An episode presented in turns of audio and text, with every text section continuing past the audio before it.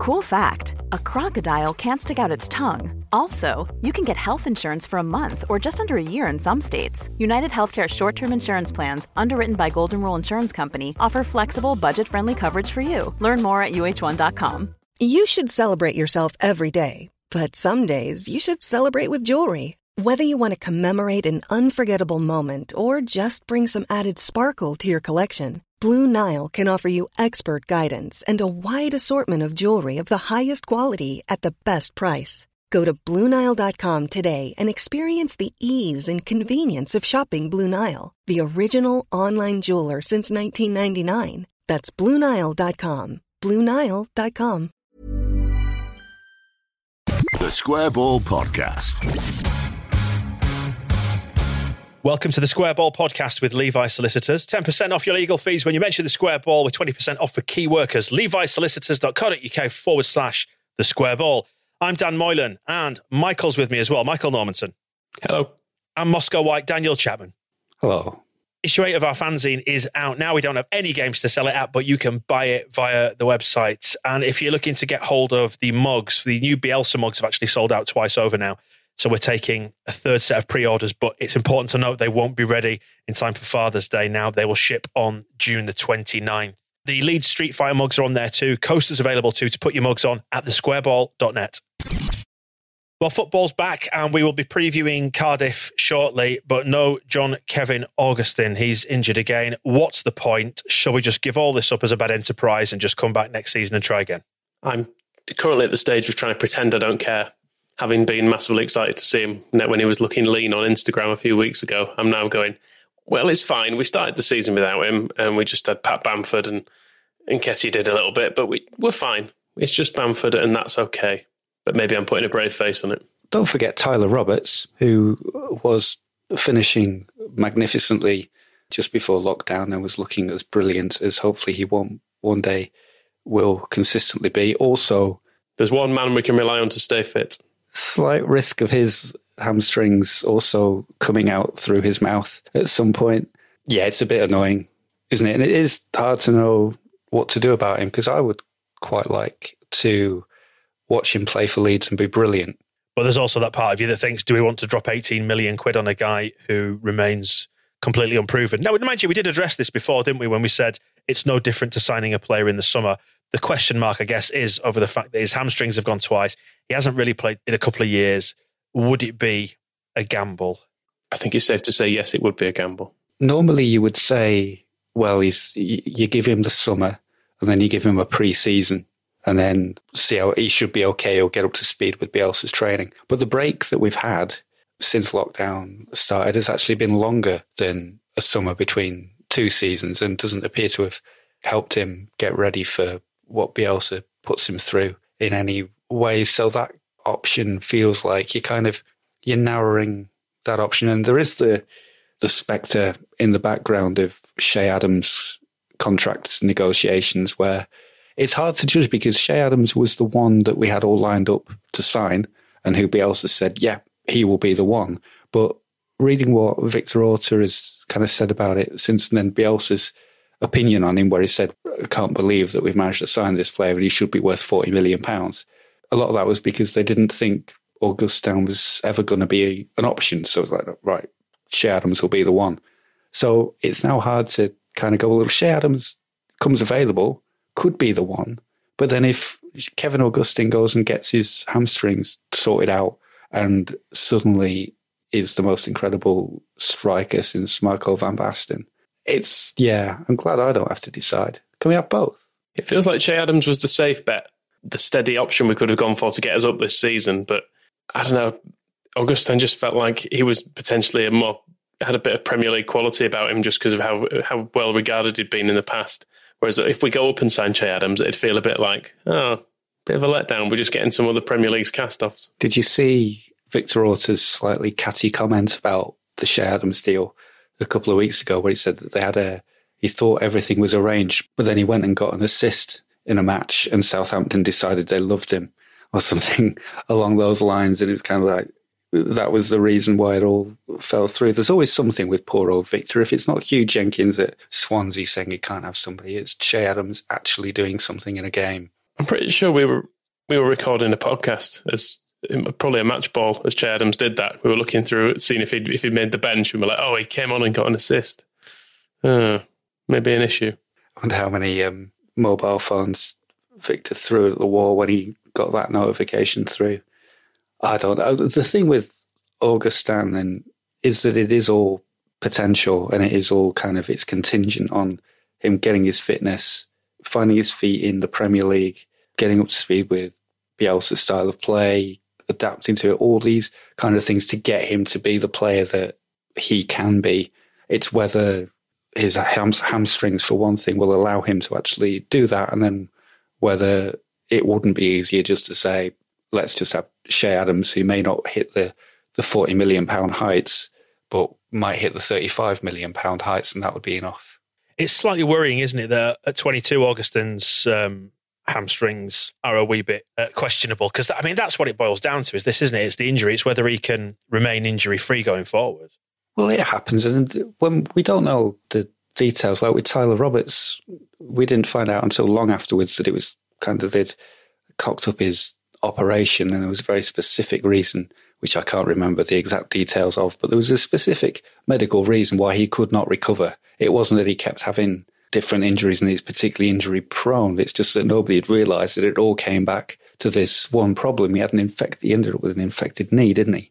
If I remember correctly. Oh no, that was it. They put a, a steel pin in and that got infected and nobody realised that that was what was causing all the problems until they, they finally got in and, sorted that out. So it's then about baseline fitness, I guess, but you don't get the chance to build that if you if you're trying to come back and something goes again. I mean, I am no, I'm no Rob Price. I do not have shelves full of disembodied muscles that I can twang at the wall like rubber bands just for entertainment. But I think it's when you're rushing back from an injury, trying to get ready for, for games again, and particularly under a, a strict sort of hard worker of his players like Bielsa, you probably got that little bit more likelihood that something's going to go again. Whereas if he was, you know, if he was on the do fuck all regime of Colin Wanker, um, his fitness would probably be absolutely fine. The way you've just described that, then Moscow, I've now got visions of Tyler Roberts being operated on by Dr. Nick Riviera from The Simpsons. Hi, everybody, I'm Dr. Nick. there was it was something like that.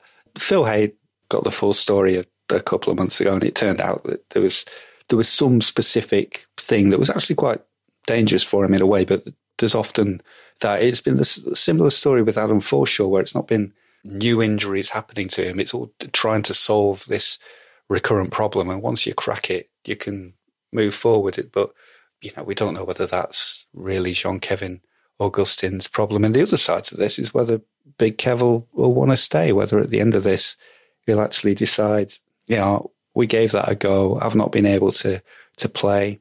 My legs hurt. Can I just go home, please? I, really hope that's how the meeting goes. My legs hurt. Can I go home?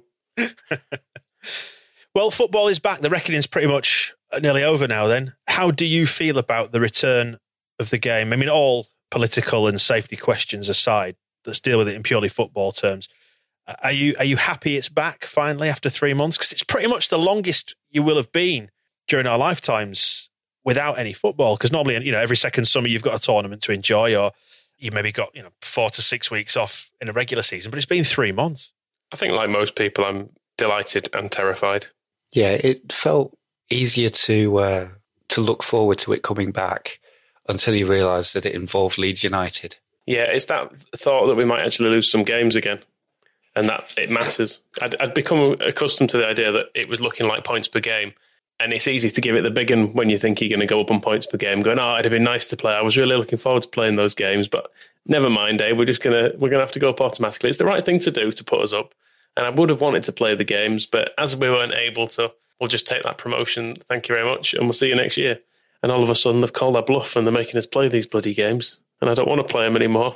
I want to just go up. It'll be glorious if and when we do go up, though. It feels to me still like Benjo. I said this last year that we're going to go up and okay, it's not going to be what we hoped it was, and we will maybe have our chance to party in due course. But I'm just looking forward to the possible occasion, even if it's just the three of us sat in a room somewhere that's socially distant. Then that'll be fine for me. It's still the proper way to do it. I mean, as much as it would have, I would have thought it was fairer than not going up with the league table as it was. It's not doing it the proper way, is it? At least this is, you know, some form of sport going on to decide a league season rather than just some people sat in a room voting on something. Although I would say with the the eagerness to welcome football back and that three month gap without it, how much Bundesliga has anybody watched? Well, not much. but I don't support a Bundesliga team. No, but it's you know it's the passion for the game, isn't it? We just love watching people kicking a ball around. That's what we all wanted. Get Watford versus Burnley on the telly so that the whole nation will rejoice. And it doesn't matter if a game's being played in Korea or Dortmund, everyone's going to tune in. And then when it comes down to it, everyone's like, not asked. Wait until later. Like when on. I was when I was younger, I definitely used to like football a lot more than I do now. I think primarily I'm a, a Leeds fan now, and not much else in terms of football. I can watch other games when I feel like they've got something in them and I want a team to win. I don't know. I feel like when I was sort of 14, I would happily sit and watch Burnley against Watford and be pleased with watching it. Whereas now I'd just be thinking, ah, do something else.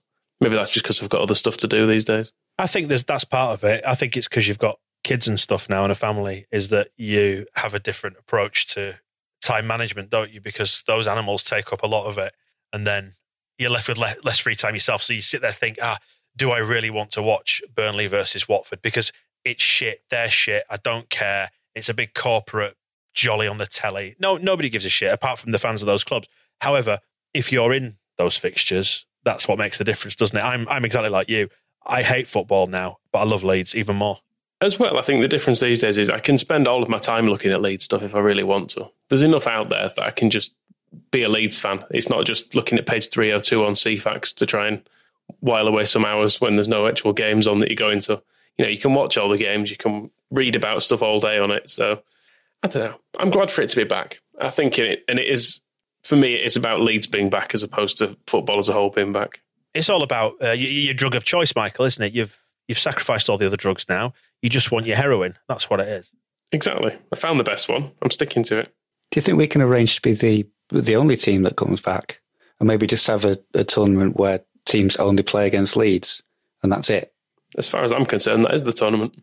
And we mention all this because the game is back on Sunday, but they've been jigging around with fixtures already because Sky TV is effing this and effing that and so on and so forth. A question about this bloody Thursday five o'clock kickoff, followed by travelling to Swansea to play on the Sunday. We've got like three games in under a week or something, haven't we? It's got a nice Europa League vibe to it. I think a, an early kickoff on a Thursday get us in practice for a couple of years' time when we have to go to um, Macedonia or somewhere. We can, and because it's against Stoke, we could maybe get them to wear a different coloured shorts and pretend it's PSV Eindhoven. Yeah, that works. Olympiacos, do they play in red and white? I can't remember. I mean, it is, five o'clock on a Thursday is ridiculous. It was one of those games where you thought, Thursday, bloody hell, that's a bit odd. Five o'clock, what? This isn't a time that football happens. I mean, these are the Good Friday, Easter Monday fixtures, aren't they? So I don't necessarily have a problem with a game being Thursday, Sunday because it's no different to Good Friday, Easter Monday. But then to factor in a further midweek game straight after that is a little bit of a, a blow. Are there big celebrations of Good Friday Eve in your house? You do know that we've had Easter, don't you, already this year? That's kind of the point I'm making. I mean, I didn't get any eggs. Ah. They didn't arrive? You didn't send them, you bastard. Did you see that the um, the fixtures have been moved around for the final day as well? And this has uh, caught my interest. You know, if you subscribe to the Leeds United fixture calendar that you can you can do online and it automatically updates. The Charlton game, I mean, I know they're trying to deprive us and move games to all hours, but the Charlton game has, as it stands, been moved to midnight until 2 a.m. UK time on the final day of the season. That that feels a little bit off to me. Is Shaun Harvey back? Is this for um, broadcast in the Far East or something? Maybe we're playing it there. Maybe uh, we've been playing Championship Manager on the extra ball, and we did that little tour to Wuhan itself. Maybe this is part of the uh, part of the recovery exercise. We're going to play the final round of championship fixtures out there. I mean, uh, Major League Soccer, all their games are being played at Disney World. So I don't see there's any reason why Shaun Harvey can't take us to a, an equally exciting resort.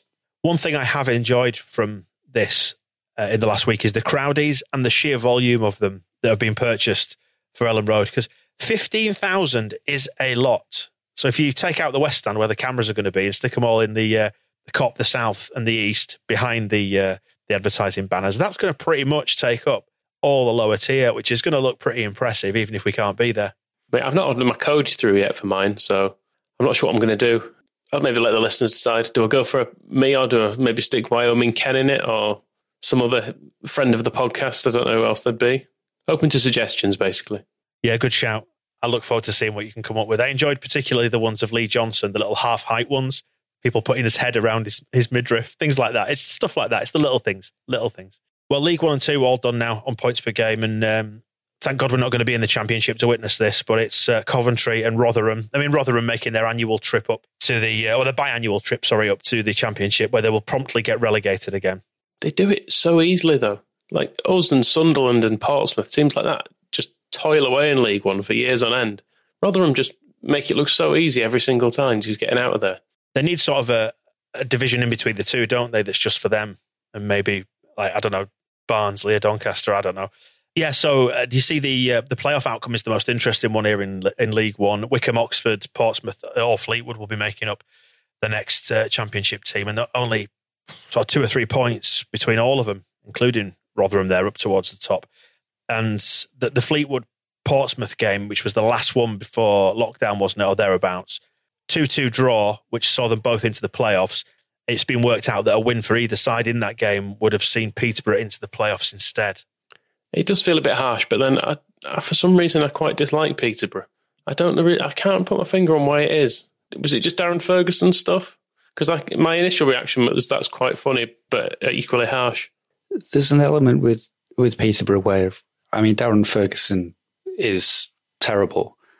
Darragh MacAnthony, the chairman, and Barry Fry, uh, who's kind of the director of football, they're kind of they're all right in in small doses, and some and sometimes MacAnthony is is interesting. Sometimes he's is annoying, but you know, it's quite nice that he's so forthright about the way he runs his club and and doesn't hide things and, and is pretty upfront. But I think if you if you take it as a as a combination, it's pure hell. Like I, I mean, you know, Barry Fry is, is Barry Fry, and I'm content for him to to live his life and be as jolly as he wants. But just kind of imagining him as a constant presence in your life with MacAnthony, and I assume Darren Ferguson is is currently their manager.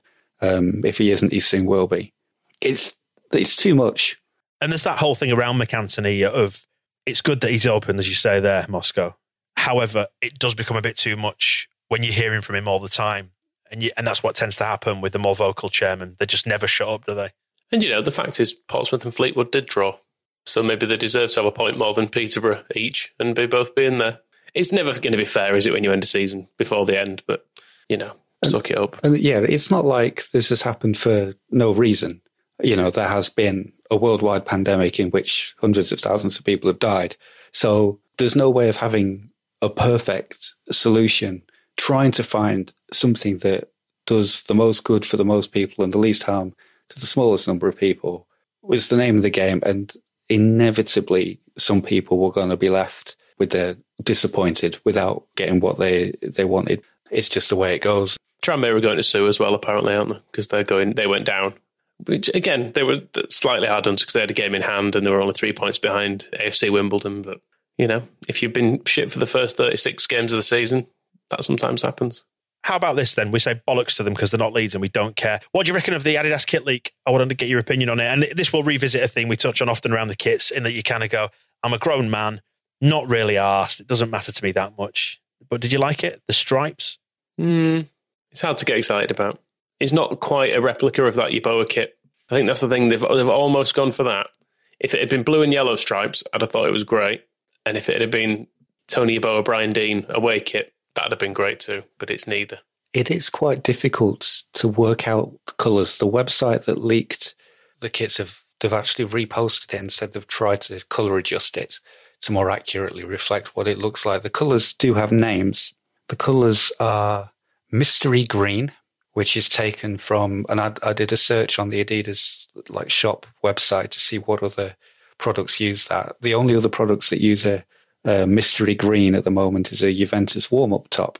And then the other color is Legend Ink, which is a little bit more widely used. There's about seven pages of products that have at least some element of Legend Ink. You can get these uh, um, All Blacks rugby training tops as well that are mostly red, but the accent colours are legend ink. You can also get a Spider-Man backpack in mostly legend ink and a, a hoodie. It's quite popular. The Spider-Man range has a lot of legend ink and also um, Juventus training tops and um, anthem jackets, as they're called, that they, they walk out in, also are legend ink. So that did make me wonder what aspects of this appealed to uh, Juventus fan Andrea Radrizzani when he was giving his input into the kits, the um, the Juventus warm up colours and the Juventus warm up colours, or maybe is a huge Spider-Man fan as well, which is which is fine. So, but until we actually see the finished thing and see just how green the mystery green is and how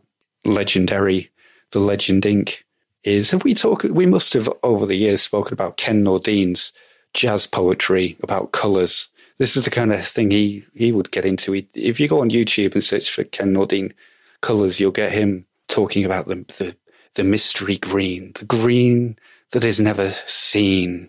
And there's there's always um, something about um, beige trying to get past the secretary of red and all this kind of stuff. And it it often feels like you're getting into that when you're trying to work out exactly what color a football shirt is.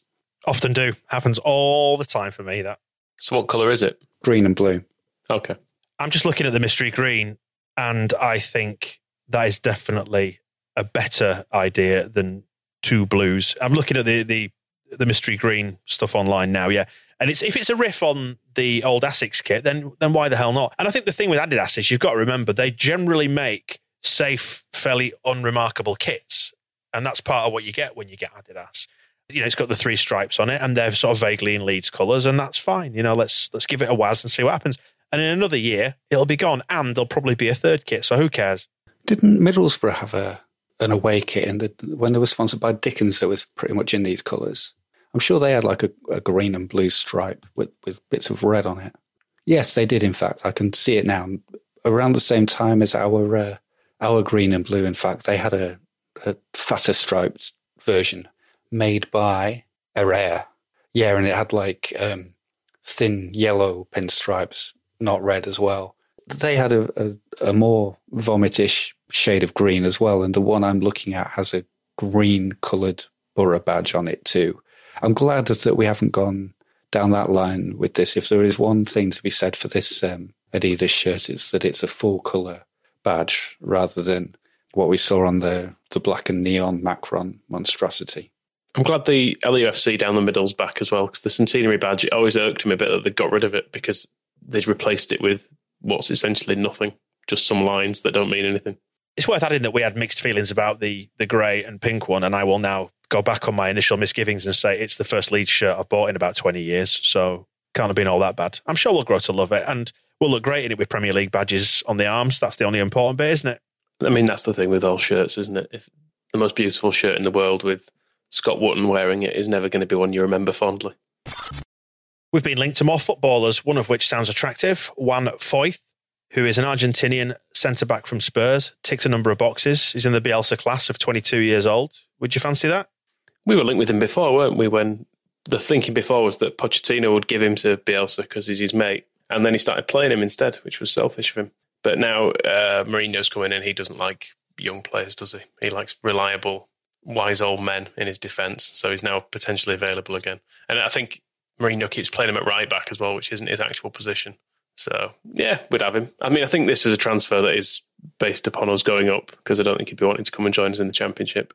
But you keep telling me we are, so that's going to be fine. I don't think Mourinho's really playing him much at all. I think that's part of the the problem. He's very much a, a Pochettino player, and um, Mourinho ain't got no time for that kind of nonsense. And all the all the connections are, are there with him being from Argentina and being picked by Pochettino. Pochettino is a protege of Marcelo Bielsa, and so it, it all comes together. It's quite. He reminds me whenever he's mentioned of Thoth, who I once saw in Central Park in New York, and I've just looked up his Wikipedia page now. I'd, I'd completely forgotten about him until just this moment when I heard Dan say, "How did you pronounce it?" Foyth. And I was like, "Yeah, it's not Thoth. Who is Thoth?" And I've remembered that he's the performance artist known for his uh, eclectic mix of violin, voice, and dance performance. Who, um, yeah, I was walking through Central Park and found him. He was just stomping around, screaming, playing a, a violin in a, a loincloth. I'll be honest, that sounds awful. I mean, when you said Foth, then I thought that was the guy from the Goonies who shouts, "Hey, you guys!" It's it's all a, a question of taste. He's he was very good at it. What he was doing. He's a he's a soprano singer. There was no doubt he could definitely sing, and he could also play that violin. And there's been a documentary about him. I now learn, for which the the filmmakers made won um, an Academy Award about his life and performances. Can he play centre back? I mean, he could be an option if this guy wants to stay at Spurs. He, um, his motto from his website is that he heals through divine performance. So he might be better as a physio. He could take over from Rob Price and he can sing at Jean Kevin Augustin's um, hamstrings until they're all better. He sings in a language he himself created, the language of the Festad, a mythical people and land in his soul opera, which is his one man opera. Can't write lyrics. That's what he's done there. So he said, I've written lyrics, but they're in my own language, but they're very good, I can assure you. Also, don't do drugs, kids. Don't do drugs. That's a separate independent message from all the stuff that went before it. Who the hell is this guy? Because I've heard nothing about this rumor. This one's completely new to me. Patrick Erras, who's he? Don't know either. He plays for Nuremberg. I've just said earlier I don't watch the Bundesliga much. Yeah, he's been linked. The, I mean, it was the Daily Mail, so whether you can believe it or not, but he's basically been linked with a load of different championship clubs because he's out of contract over the summer. So he'd be a freebie for us. 25 year old, don't know, plays a bit of football. I like the detail that he tore his ACL in 2016. As long as he hasn't torn it again, hope there's some, there's some hope there. And if we if we're bringing in uh, Thoth, then maybe the uh, the healing powers of his soul opera will will also do the, the job with Erras. What does he do? Oh, well, he says he's a midfielder on on Wikipedia, but then if you go onto YouTube, there's no kind of skills video of him, which is a bit disappointing because you expect that of even the shittest player.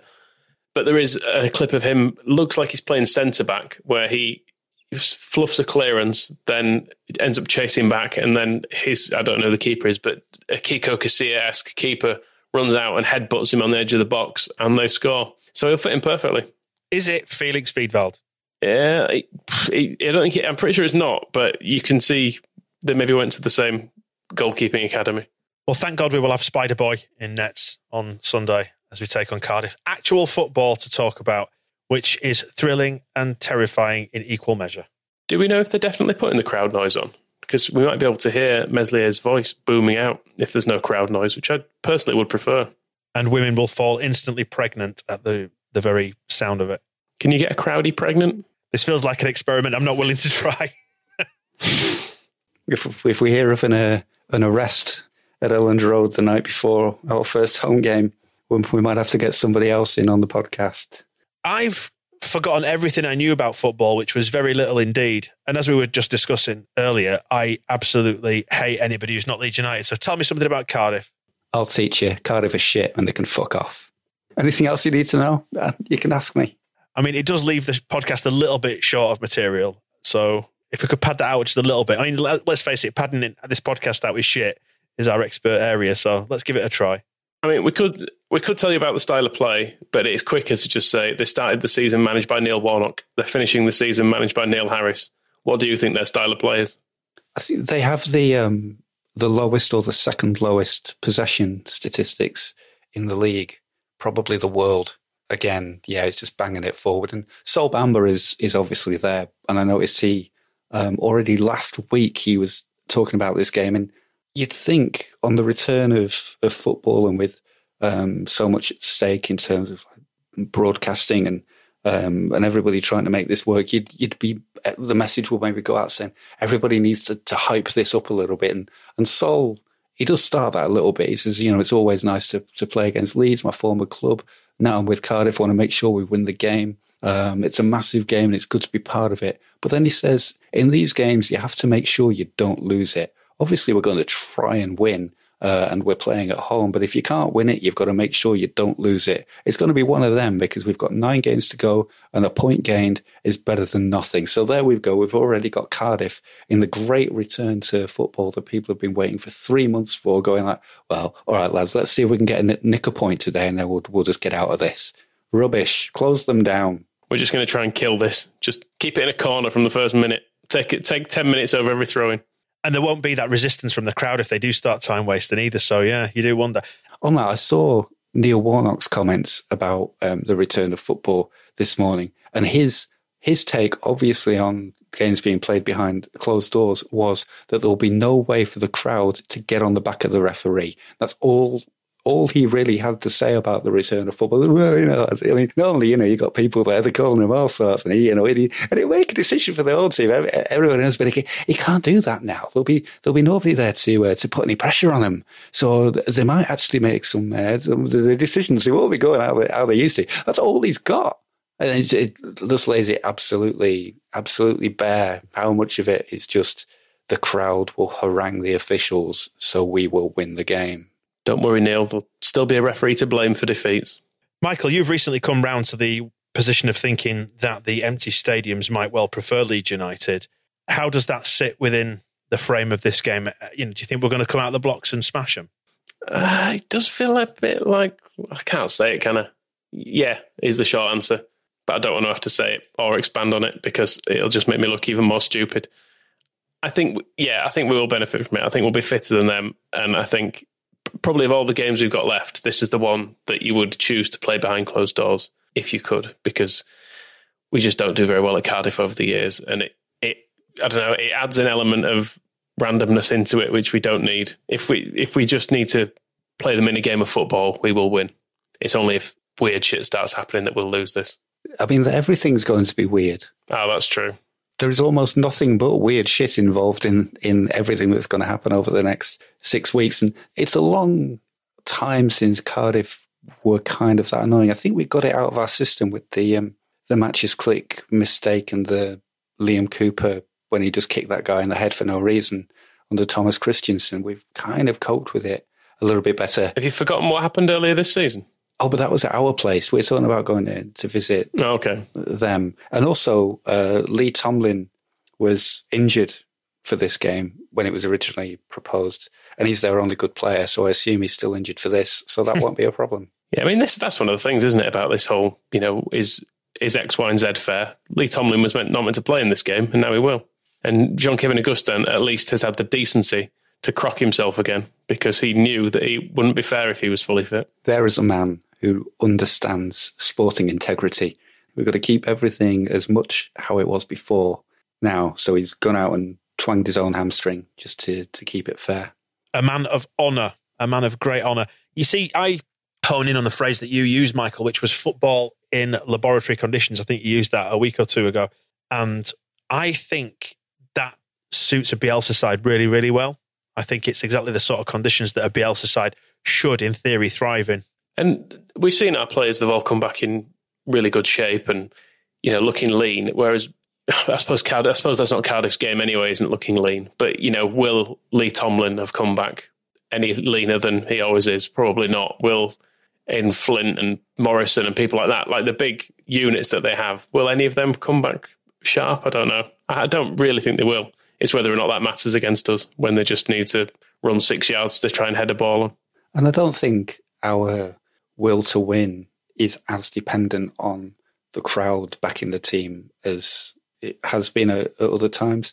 Like the the two games from last season when we came back against Aston Villa and Blackburn, the players did that. At two one down, admittedly, you can correct me if I'm wrong because I I I missed the Blackburn Rovers game, but I I can't imagine that having conceded in the last minute an awful free kick to Blackburn to go 2 1 down, that Elland Road was at the most optimistic, supportive, well, come on, lads, he can still win this atmosphere. That seemed to just come from the players themselves going, you know, no, we, we attack twice, we score twice, and we win. Same, Aston Villa was an away game, so you, you're going to, uh, you can't say that was down to Elland Road. And then the Birmingham game earlier this season, for all its its madness, I know that Leeds away fans are always louder than than the home crowd, but you can't rely on the the smaller portion of a of a stadium to be helping you. It, it's there's a lot that just comes from this group of players.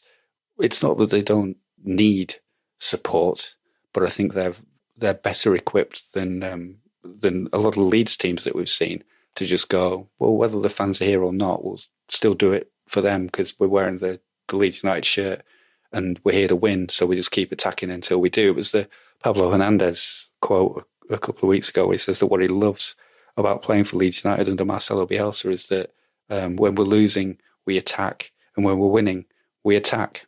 I think one of the things as well that an empty stadium gives is that they might not have the crowd supporting them or on the back, but from the players' point of view, they they can't hide from Bielsa anymore. And I think he's him and his assistants are quite ferocious in the what in their standards that they apply to them. And I heard Berardi the week saying that some sometimes you think you're playing well, and then he'll have, he'll give you a bollocking. Not he didn't say in those exact words, but he can be dishing out those bollockings live. There's no way the players can be like giving it the old ear of, and you know, I just can't quite hear you over here on the far touch line. They're going to be able to hear every word of Bielsa, and they're going to have to follow his instructions. It is going to be interesting to see how that works. I mentioned this in my Evening Post column, I think last week, because most of the technical areas, I mean, Gary Monk just stands there on his own because his backroom staff all secretly hate him and don't want to speak to him. Whereas the the Elland Road, the Bielsa technical area, is always a crowd of numerous coaches and everybody milling around, telling each other things and jumping. And it's why they're always getting bookings because they're persistent standing. Effectively, there's always too many people standing up, and somebody's translating Bielsa, somebody's doing this. So there's quite a, an adaptation will have to happen with Bielsa's choreography of his technical area of how that works because most of what I've seen in Germany has been the manager standing out in front, and then you've got the coaches sort of sitting at several meter, two meter, I guess, separations in the stand behind him. And our dugout is probably only big enough to get three coaches in at, at once, and the the substitutes have to sit somewhere else. So it'll be interesting to see how we work around whatever the new regulations are. I still remember Uwe Rosler saying that in the week before Bundesliga restarted, they were getting like 30 pages of new regulations and updated regulations every couple of days that they then had to say, oh, right, okay, no, apparently you can't bring sausages in. You have to take the sausages out. Potatoes, that's the new thing. And they've got to be blessed by the spirit of Tony Yeboah if it's um, Hamburg. I don't know what I'm talking about now, but yeah, apparently that was one of the rules that all potatoes had to be blessed by Tony Yeboah to make them fit for Bundesliga consumption. You know, I don't write the regulations. That's just the way they were deciding to do things. I'm sure Bielsa can work it out. Interesting talk from old Beaverface, their boss, who said that playing Swansea in a friendly is about as close as they could get to playing Leeds. Is that because they play in white? Also, they had no referees or linesmen in this. They just went for it. So maybe that's what he meant as well. No holds barred. Sounds endearingly like park football, doesn't it? I quite enjoy it. I like to think one of our lines, one of our subs will be running the line. Heading down to this one then? Anyone? no, Dan. It'd be the wrong thing to do. You're not allowed into Wales, are you? I mean, I don't mean you personally. I mean, it was a royal you. Uh, well, on both counts, no. and of course, the the trust, the supporters trust, have been urging people not to go the hashtag Stay Away campaign, which we're happy. I think we're happy to get behind this, aren't we? Yeah, very much so. It's stating the obvious in many ways, but I think it's good to just remind people that it's really not a good idea to go to Elland Road to watch games. You can't watch a game there. That's the main reason not to go. You're just going to be stood looking at some brick walls. Whereas if you stay at home, you can watch it on telly, which will be better, is what I'm saying. Yeah, and the, the Cardiff game is going to be useful practice for that. Don't go to the Cardiff game and just get that kind of muscle memory so that when there's a game at Elland Road, you don't go to that either. That's the plan from, from now on. It's not perfect. It's not how any of us would want it, but yeah, certainly seeing something on LUTV or on Sky has got to be better than just standing outside Elland Road when you can. I mean, it's it's it's nice enough, but Elland Road's better inside, and they're not going to let you inside.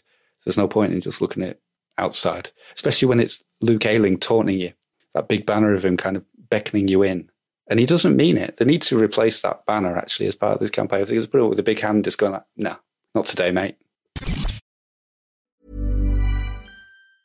A lot can happen in three years, like a chatbot may be your new best friend. But what won't change? Needing health insurance. United Healthcare Tri Term Medical Plans, underwritten by Golden Rule Insurance Company, offer flexible, budget friendly coverage that lasts nearly three years in some states. Learn more at uh1.com.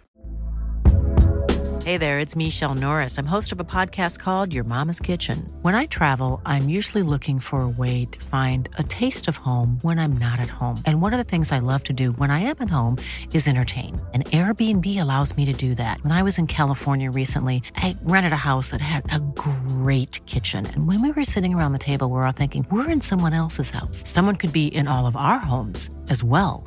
If you have a home, but you're not always at home, you have an Airbnb. Your home might be worth more than you think.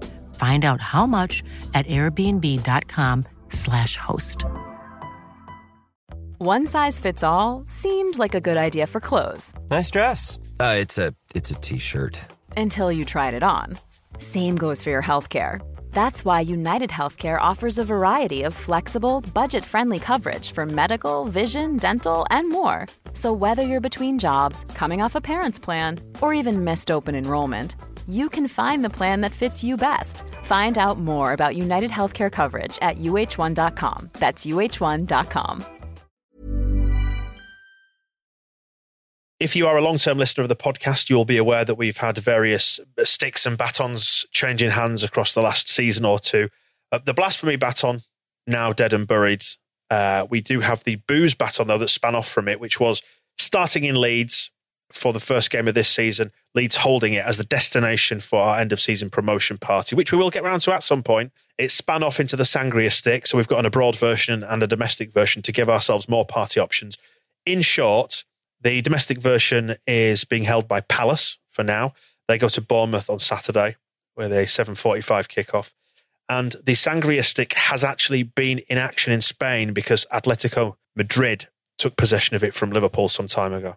Yeah, it was looking like it might be returning to a Bielsa club, but um, they managed to only hold the lead for two minutes, did Bilbao. So it remains in Madrid after their one all draw. But Bournemouth could end up in this weekend. I mean, maybe we go there instead. Can't go to Leeds. Be a nice place. Don't go to Bournemouth. there is still some uh, some hope in Spain because um, Atletico Madrid are playing Osasuna next, and then Osasuna's next game is away to Valencia, and then if Valencia don't lose to Eibar, then Valencia then play Villarreal, and if they don't lose to Villarreal, they're at home to Athletic Bilbao. So there's still options. There's got to be an easier route for it to get back to them, surely. Yeah, but I've I haven't got the hours necessary to to work out every permutation of fixtures. All I'm saying is all we need is the optimism of one route. On top of this show, there's the Phil Hay's show coming just before the weekend and the restart of the EFL with an informed take on Cardiff. Uh, there's a big preview piece coming on the return of football on the Athletic that's going to be free to read for absolutely everybody. So check that one out. Uh, there's going to be a first team player interview, fingers crossed, in the pipeline, all being well. But Phil doesn't want to jinx it by giving the name now.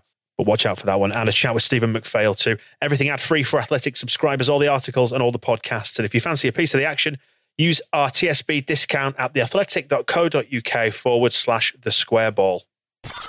And let's get on to heroes and villains now, then, gentlemen who's made us smile and who has disappointed us this week. First, the Ken Bates Villainy Award. Ken Bates is your first nomination, the former Chelsea chairman, or Casper, Wyoming City Councillor Ken Bates. It's up to you which one you want to go for. Or any other Ken Bates from around the world? I mean, actual Ken Bates was in the news this week because there's a lawsuit pending about some youth players who were at Chelsea and the way they were treated, but that's far too serious for this podcast. So we're not going to get into that um, in what is a light-hearted section. So instead, we're going to talk about Ken Bates in Wyoming wanting to kill his citizens, which we've talked about before with the swimming pools. This week, they've been discussing some to bring in some legislation about what you can do in buildings, essentially, like the standards that uh, the landlords and people have to uphold. Um, so it's things like structures would be required to be safe, unobstructed entry and exit points. Uh, there's got to be lighting in hallways and staircases. There's got to be windows, things like that. Everyone on the council is all for it, apart from one man who strongly disagreed. What does he strongly disagree with about lights and windows and safe buildings? It's not entirely clear. I think he likes. He's, he said before about how he loves freedom and things, doesn't he? I think he sees this as the government sticking their nose in, trying to make sure that landlords don't kill you, stuff like that. Unnecessary government. It's basically it's like the English all over again, is what he's saying. We need to rise up against this sort of government interference. I don't really care about this, but could you do the voice? He's not said much other than he strongly disagreed moving forward until people were given the opportunity to talk in person, which is a classic way of kicking this down the road for something he doesn't like. He's like, look, this is it's all on a Zoom meeting. It's not fair. If we were all in person, there'd probably more be more than just me objecting to not electrocuting people. But as it as it's on a Zoom call, no one else feels free to speak out. So there's only me who wants to keep drains blocked for you. So I, I will fight that fight. I'm all in favour of community consultation, but I do feel like there are some subjects where you you are so likely to find common agreement that you don't necessarily need to consult as widely as as Ken thinks. For example, whether sanitary drainage should be kept free from obstruction. I think that's probably, if you ask anybody, he's saying that people, because of the online format of consultation, not everybody will have given had a chance to provide input. I don't think they need to wait for the people who think that sanitary drainage should not be kept free from obstruction. They'll have had their say if they really, really cared about that. They're the, you know, if the people who are in favour of blocked drains, they're probably going to keep an eye out for this kind of legislation and really leap on it and have their have their say. The same heating, being able to keep rooms above 68 degrees, you're going to have to you know, the people who are against the loony left. Warm, That's who is against it. Who's going to who's to want this? Warm rooms. Antifa. They want proper. Mm, they want all the proper wiring doing, which is, which is impossible. It's better that um, Sean can never go. He's got a screwdriver and into the fuse box. If you are against radiators in rented accommodation, then this is your opportunity to uh, Uh, it sounds like Ken would like to hear from you. Never mind. Honestly, nothing worse than having your pipes backed up. Honestly, I didn't care about any of that. Not care about. Don't care about people. Just want to hear the voice. Who else is getting a villainy nomination? Lille. Oh, sacre bleu. Pourquoi? Even even though they are our less heralded twin city, we all prefer Dortmund because they gave us the the guy with the barrel. I don't know if Lille have ever actually given us anything apart from uh, Marcelo Bielsa because they sacked him, and then he came here, or rather, they sort of they suspended him, and then he, he walked out, and it was all uh, to do with an argument with his sporting director. And I think Bielsa went to the funeral of a, a friend in South America, and they claimed he didn't have permission, and he said he did, and and all this. And anyway, he got rid of them, and he has been um, suing them ever since, claiming unfair dismissal. He wants 18.6 million uh, euros off them in 2018 uh, the local courts decided the other way. They said that because Bielsa was asking for this 18.6 million euros, he should have to give Lille 300,000 euros for being cheeky, effectively. But Bielsa and his team are continuing the fight, and he will be he will have to appear in person in court on the 12th of February 2021. There was a, a hearing yesterday, and I, much as I am very much looking forward to Marcelo Bielsa going into court and basically reciting uh, the lyrics from Blues or Rise, I think they should just give him the money. And then he should give it to us to buy Jean Kevin. Well, he's not going to keep it, is he? It's it's absolutely obvious that Marcelo Bielsa is is chasing this money on a point of principle. I think he really is very annoyed about the Lille situation. I think this is one that has kind of got under his skin a little bit that his uh, he was being his character and his integrity were definitely called into question by um, the press, if not the, the, the people he was working with, who he he'd hoped he could trust. But he's we know that he's not motivated by money because he gave away his entire personal earnings from his first year at Leeds to build a training facility at, at Newell's Old Boys, and it could well be that Newell's get a another training ground out of this if that's done. But just Lille just give him the money. Stop being dicks. You sacked him once. Just 18 point, 18.6 million for having Bielsa managing you for three months and not realizing how good you had it. I think that's that's fair. Pay that money out. Pay the man. And another club being dicks, Nottingham Forest. Who do they think they bloody well are? Have they seen the table? Where are they in the table? I've not I've not looked for a while. I know when they beat when they did they beat us earlier in the season and then thought they were gonna they were gonna overtake us according to their captain Michael Dawson, they're they're basically top. Well, he's a dick, and they're dicks because they are ten points behind West Brom and 11 points behind us with nine games to play. Their form, by the way, heading into the um, coronavirus shutdown, they had won one game in five and got three draws. So they had six points from five games, and they thought they were going to chase us down. They were dropping like a stone, the delusional idiot. Michael Dawson also fouled Jermaine Beckford, didn't he, that time? So he's not as good as Leeds, that's what I'm saying. It's That's him. what I can deduce from that. It's him who's brought this attention on Nottingham Forest because he says uh, we've put ourselves in a good position and we're hunting West Brom and Leeds down. So let's keep an eye on that. Everybody, just watch out for Michael Dawson hunting us down and uh, see how uh, good a job he does. Is he a beagle? Who else? Kevin Phillips. I mean, you could argue this isn't his fault and people shouldn't ask him about Leeds stuff, but I read a website earlier for about five minutes with some comments from Kevin Phillips that I thought were from Kalvin Phillips. And I was really confused because it didn't sound like the sort of thing Kalvin Phillips would have said. Was it Pornhub? It was about Ben White and saying how he thinks he might go somewhere like Liverpool, but then come back on loan to Leeds next year. And I was thinking, why is Kalvin Phillips saying this? And then um, it was Kel- it was um, the other one, Kevin Phillips. So I just think he should change his name. Mm, And he's wrong as well. I have two nominations. Far away.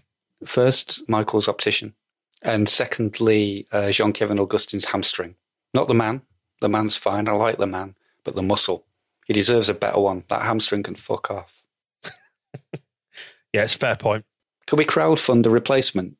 I mean, I'm, I'm sure Rob Price has already got his eyes on, on well, somebody's hamstring. I don't know who it's going to be like, but He's probably got one in his uh, his basket on the dark web, isn't he? He's just trying to get some uh, some funds together so we can can afford to have it shipped over. uh, similarly, another man whose muscle is deficient, Adam Forshaw's confidence muscle seems to have betrayed him uh, this week because he was on the Leeds That podcast uh, speaking to those lads and w- was talking us up to an extent that has made everybody feel a little bit uncomfortable. Even Patrick Bamford said he thought Adam had got a little bit carried away, didn't he? This is the last thing we need to hear. It's going to be a formality for us. That's my personal view on it. I think we'll romp it. I mean, Jesus, there's no way back from that, is there? it's not. Uh, the lads are looking good in training. We're all very confident.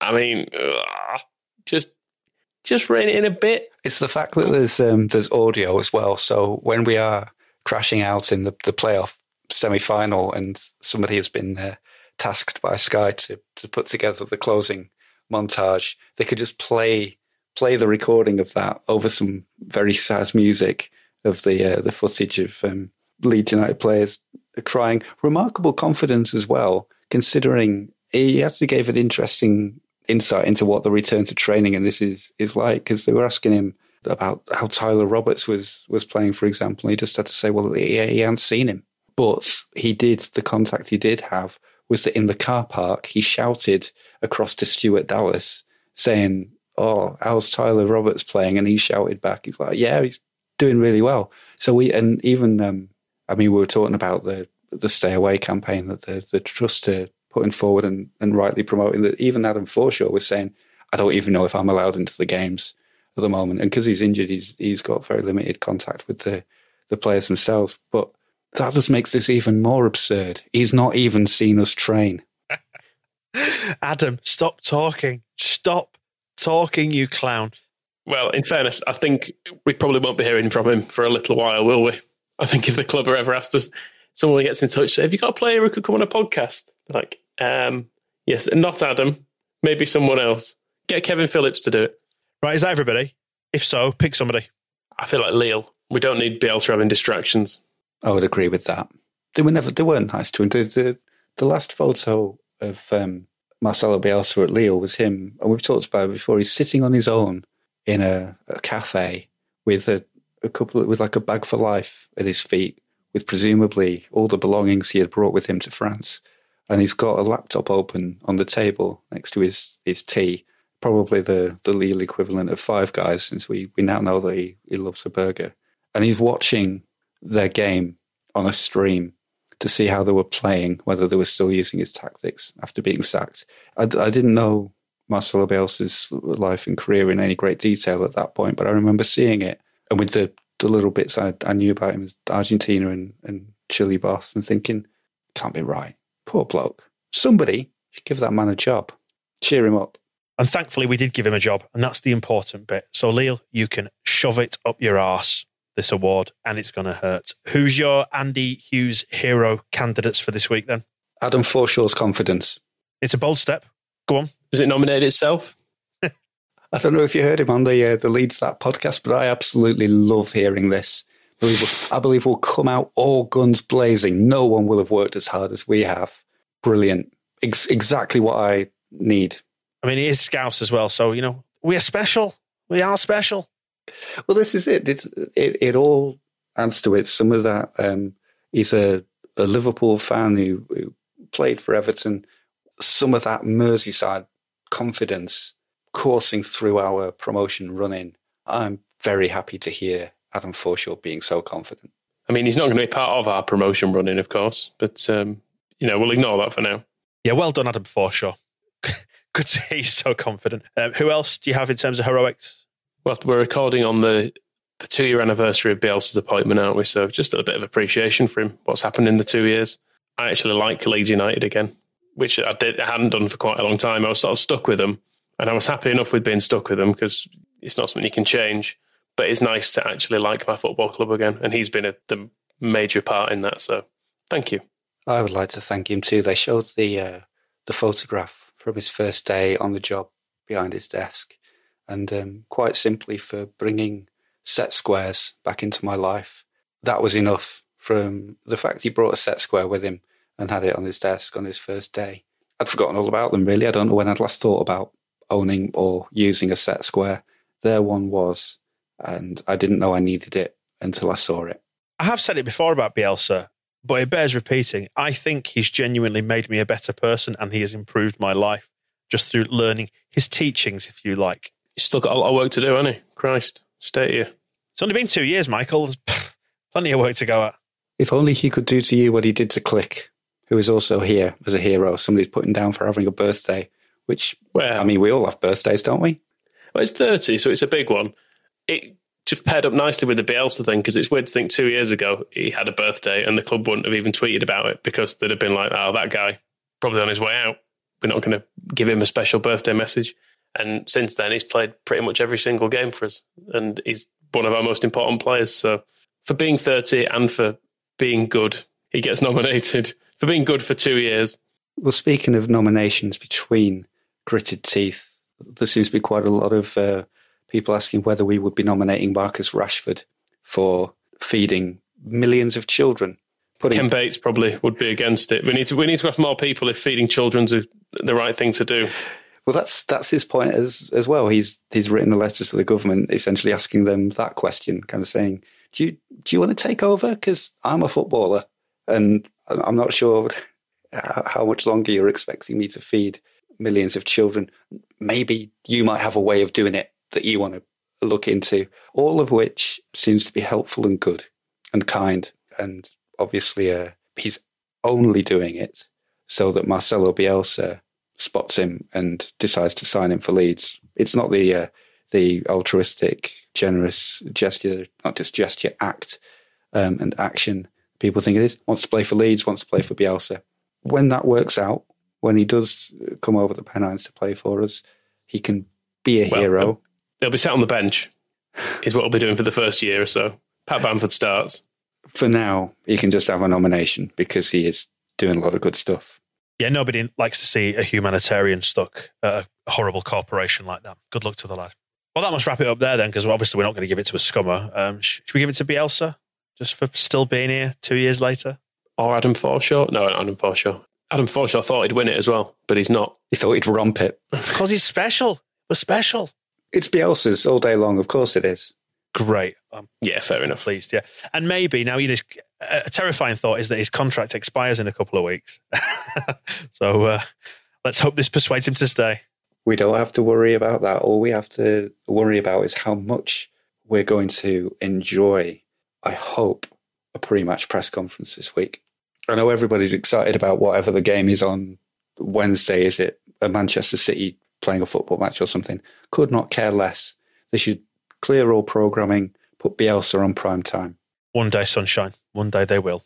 Well done, Marcelo Bielsa, just for being you and being the greatest human ever.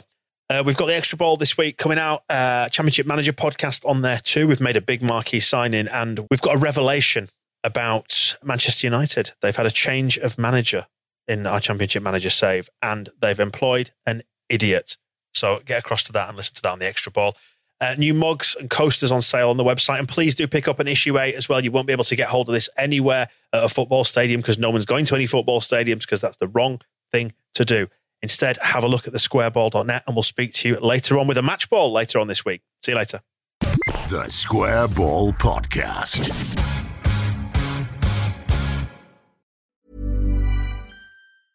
Mom deserves the best, and there's no better place to shop for Mother's Day than Whole Foods Market. They're your destination for unbeatable savings, from premium gifts to show-stopping flowers and irresistible desserts. Start by saving 33% with Prime on all body care and candles. Then get a 15-stem bunch of tulips for just $9.99 each with Prime. Round out Mom's menu with festive rosé, irresistible berry chantilly cake, and more special treats. Come celebrate Mother's Day at Whole Foods Market. Planning for your next trip? Elevate your travel style with Quince. Quince has all the jet setting essentials you'll want for your next getaway, like European linen, premium luggage options, buttery soft Italian leather bags, and so much more. And is all priced at 50 to 80% less than similar brands. Plus, Quince only works with factories that use safe and ethical manufacturing practices. Pack your bags with high-quality essentials you'll be wearing for vacations to come with Quince. Go to quince.com/pack for free shipping and 365-day returns. This Mother's Day, treat mom to healthy, glowing skin with Osea's limited edition skincare sets. Osea has been making clean, seaweed-infused products for nearly 30 years. Their advanced eye care duo brightens and firms skin around your eyes, while the Golden Glow Body Trio nourishes and smooths skin all over. Go to OSEAMalibu.com and use code MOM for 10% off your first order site wide.